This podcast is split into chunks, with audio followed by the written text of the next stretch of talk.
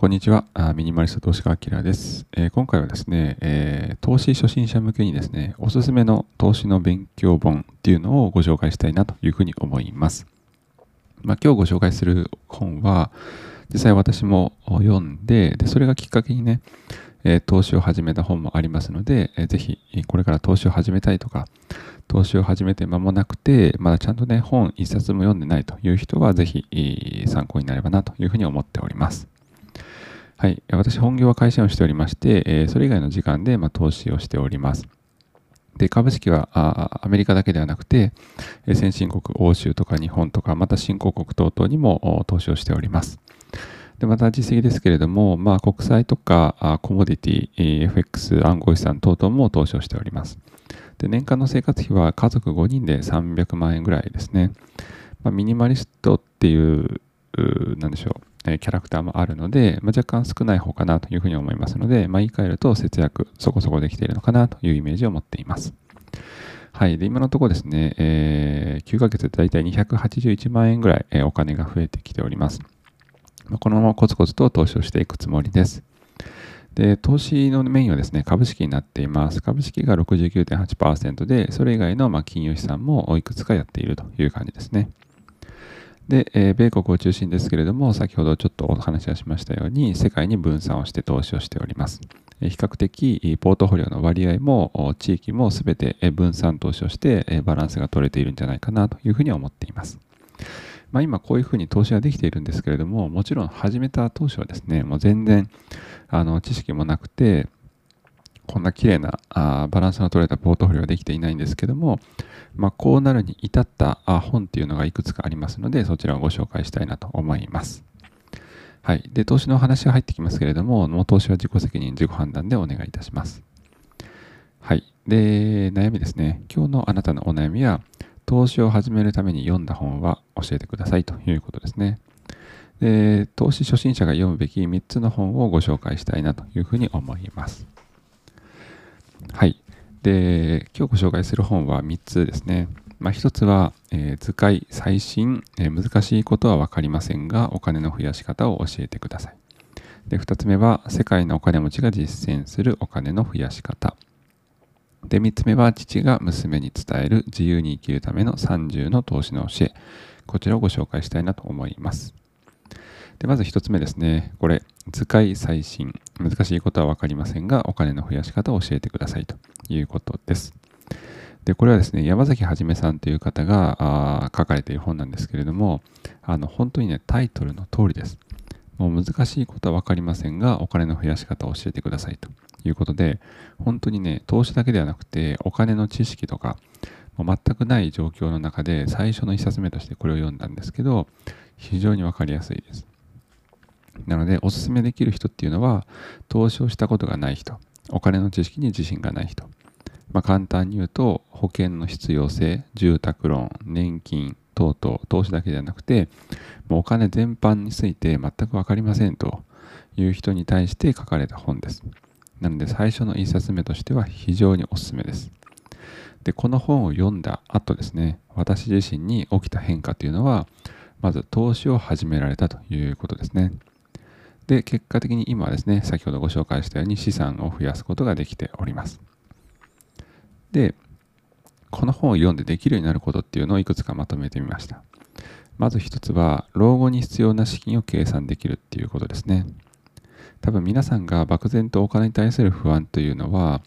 えー、っとまあ、仕事を辞めた後ですね、まあ、定年退職だったり早期退職する人もいらっしゃるかもしれませんし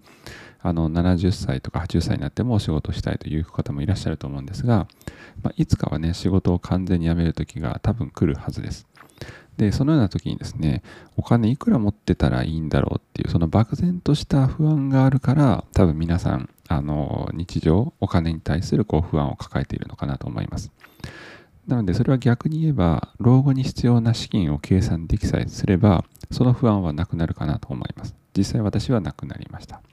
こういうことがまず分かりますね。でまた自分の資産の何割を、まあ、現金また株債券これに分配すればいいかっていうのが分かるようになります。まあ、よく分散投資とか言いますけれども、まあ、これの類ですね。まあ、現金100%、つまり給料と貯金とお財布、もうこれが私の資産すべてですという場合だったのが、今は先ほどお伝えしたように株とか債券とか、もろもろ分散できております。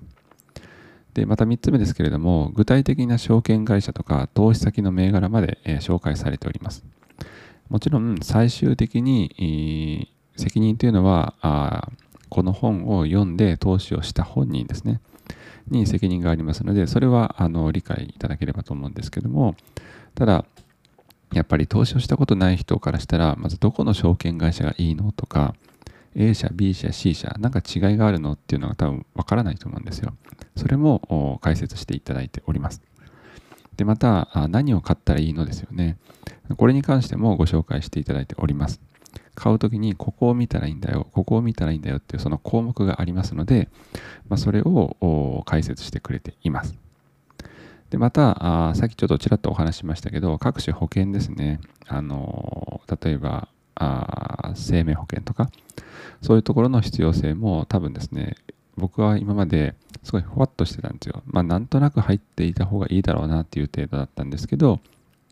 まあそれがまどれだけ大事か、あ、これとこれはいるけどこれいらないなとか、そういうことも理解できるようになりました。なので、えー、私自身はあよくわからなかった年金とか保険のことも整理をできて、まさにですね、人生を変えるきっかけとなった本であります。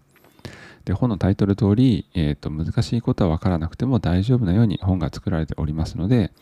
あのぜひね、本当に、えー、全く金融金融リテラシーが自分がゼロだという時に、過去私もそうだったんですけど、その時でも全然読んで理解できる本ですので、えー、非常におすすめの本です。どの証券会社を選んで、まあ、どの株や債券を買えばいいのかしっかり示してくれていますので、まあ、ぜひ、えー、投資に興味があって、本当に全く何も読んだことないっていう人でも理解できる本になっております。はい。で次ですけれども、次は世界のお金持ちが実践するお金の増やし方ということで、これはですね、高橋蘭さんという方が投資、あ投資ではない 本を書いております。で、これをお勧めできる人は、投資をしたことがない人、これさっきと同じですね。で、あと、分散投資ができていない人、まあ、こういう方におすすめです。あの投資はしたことあるけれども例えばあこういう投資信託一つに全て、まあ、投資をしていますとかそういう方はぜひですねこの分散投資の大事さとか分散投資にはこういうものがいいんだよとかっていうところを紹介していただいている本です。で実際私に起きた変化っていうのは先ほど言ったように分散投資ができました。まあ、株だけではなく、先ほどちょっとお伝えした国債や債券だけではなくて、暗号資産とかコモディティですね、いわゆる金とか銀とか、そういう農業商品までいろいろ私は投資をしております。で、アメリカだけではなくて、日本、欧州、新興国等々にも投資をしております。でまた、チャートを使えるようになりました。あの MacD とか RSI とかいくつかチャートの基本となるようなこういう指標というのを、まあ、理解できるようになったので、まあ、短期投資、長期投資、もろもろレベルが上がったと思います。でまた、投資に対する不安がより軽減されました。まあ、最初、山崎さんの本である程度ね、投資に対する不安っていうのはもうほとんどなくなったんですけども、まあ、ただ逆にですね、もっとこう、投資に対する興味というか、現金しか持っていないことのリスクっていうのを、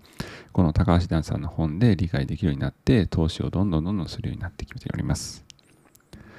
はい。で、えー、これを読んでですね、できるようになることっていうのは、私自身ポートフォリオの分散化ができました。これはもうさっきお伝えした銘柄の通りですね。あれだけの分散投資等々ができています。でまた、金融危機に耐えられるポートフォリオを作れているかなと思います。この2022年、えーと、コロナショックよりも下がってきております。で、下がってきてるんですけれども、まあ、ただあ、それを踏まえてもですね、いくつか分散投資のおかげで、えー、例えば、なんでしょうね、S&P500、アメリカの S&P501 本しか投資していない人とと比べると、あの明らかに資産の減りっていうのは抑えられております。それは、えーと、今で言うと、国債とか金とか、この辺りが非常に支えてくれているからですね。まあ、特に金ですね。あの株とか国債が下がってきておりますけれども、金はかなり上がってきておりますので、それによって気持ちも落ち着いているという感じがします。でまたあ、先ほどお伝えしたように、チャートがちょっと読めるようになりますので、短期投資をね、少しできるようになったりします。まあ、ただ短期投資を専業でやるっていうのは、まあ、素人には絶対に無理なので、本当に、何でしょう、まあ、勉強というか、ちょっとしたリスクヘッジとか、そういう意味で短期投資ができるようになってきております。はい。なので、えー、この本非常にわかりやすくて、投資がね、ちょっともう一段階レベルが上がるような気がします。で、高橋ダンさん、YouTube でもいろいろやっているんですけれども、まあ、より毎日、えー、定期的に、えー、何でしょう、動画を出すということをベースにされているので、あまりこう図表とか使ってらっしゃらないんですよね。まあ、最近はちょっと、あの、多分外部の方が編集に関われて少し意味やすくなってきてますけれども、あの、結構シンプルな動画になっています。なので、えー、図表は使っていないんですけど、この本はきちんと図表を使っていますので、えー、分かりやすいかなと思います。で投資に対するマインドセットから、まあ、具体的な投資銘柄まで幅広く網羅されておりますので、この本を買ってもですね、きちんとあの例えばアメリカに投資するんだったらこれがいいよとか、あ欧州に投資するんだったらこれがいいよとかっていうのがあ示されておりますので、参考になるかなと思います。はい。で、最後ですね、これ 3,、えー、3つ目の本は、父が娘に伝える自由に生きるための30の投資の教えという本です。で、これをお勧めできる人っていうのは、まあ、ファイヤーを達成するための分散投資がよくわからない人ですね。まあ、ファイヤー、例えば5000万とか、まあ、人によっては3000万とか、まあ、8000万1億とかで、ああ、もう経済的に自立仕事辞められるじゃんとかって思った人、もしくはそれを狙っている人だとしても、じゃあ実際仕事を辞めた後で、実際お金どういうふうにしたらいいのかなっていうのはわからないと思うんですよね。例えばあ株が非常にねお金が増えて株が1億円ありますとで現金100万円だけありますって言った時にこの後本当に株を1億円持ってたらお金減らないのかなとか、まあ、資金が底を尽きて、えー、トレイにならないのかなっていう不安があると思うんですけど、まあ、そういう不安を取り除いてくれる本ですね。まあ、結論から言うと株は50%国債50%こんな感じで持っていたら数年後あなたの資産はこれぐらいになりますよとかっていうのが分かるようになります。でまたあ暮らしの豊暮らしを豊かにする基準がよく分からない人。例えば過去の自分とかそうですけどあのお金めっちゃ稼ぐんですけど稼ぐからといってじゃあね心が満たされてるかというとそんな感じはしないんですよね。まあ、それはあ多分今思えば自分がもともとですねそんなにあのお金に興味がないって言ったら失礼なんですけどあの物欲とかそういうのがほとんどないんですよね。高級時計高級車また服等々ほとんどもうほとんどというか全く興味がないのであの持とうとも思わないんですよ。だから心身をこう疲弊してまでいっぱい稼いだお金をどうしていいかがわからないわけですよね。まあ、単純に言うと僕は普通に毎日、まあ、そんな大きな怪我とか病気もなくあの家族と暮らせていけばもうそれで十分なんですよ。なんでなんかいっぱいお金を使っても幸せを感じないとかいっぱいお金を稼いでもなんか豊かになってる気がしないとかっていう人は是非この本おすすめだと思います。で実際私自身に起きた変化というのは、まあ、老後とかファイヤー後の暮らしぶりをこう想像できるようになりました。こういうふうにお金をこう持っておいて株でこれぐらい国債でこれぐらいコモディティでこれぐらい持っていてであとは日々こういう生活をしていたらお金はなくならないしあ毎日楽しいんだろうなというそんな想像ができるようになりました。なので読んでできるようになることっていうのは、まあ、老後とかファイヤーを達成するためのマインドセットであったりとか、まあ、その後の家計のやりくりが分かるようになります。でまたこれ年齢別でいろいろありますよね。あの40代でファイヤーした人はあと何年また60、70でファイヤーした人はあと何年ってやっぱそれぞれ違うと思うので、まあ、そういう年齢別のポートフォリオの作り方も分かるようになります。で非常にですね、このお金と上手に付き合うためのバイブルっていう感じが私はします。あのお金の増やし方はもちろん書いてありますけれども、なんか暮らしに対するメッセージ性が強い印象です。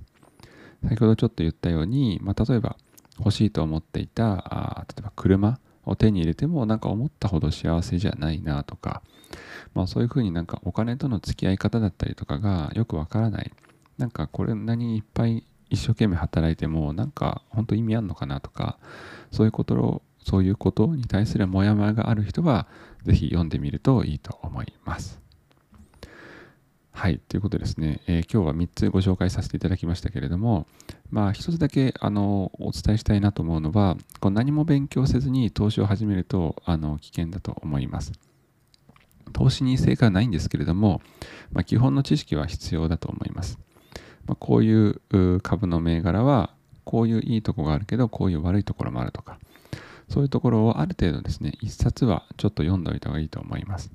もうリスクを知らずに投資をするっていうのは、なんかギャンブルと同じようなイメージを持ってますので、あのこれだけはあこの何か一冊どれでもいいので読んでみるといいと思います。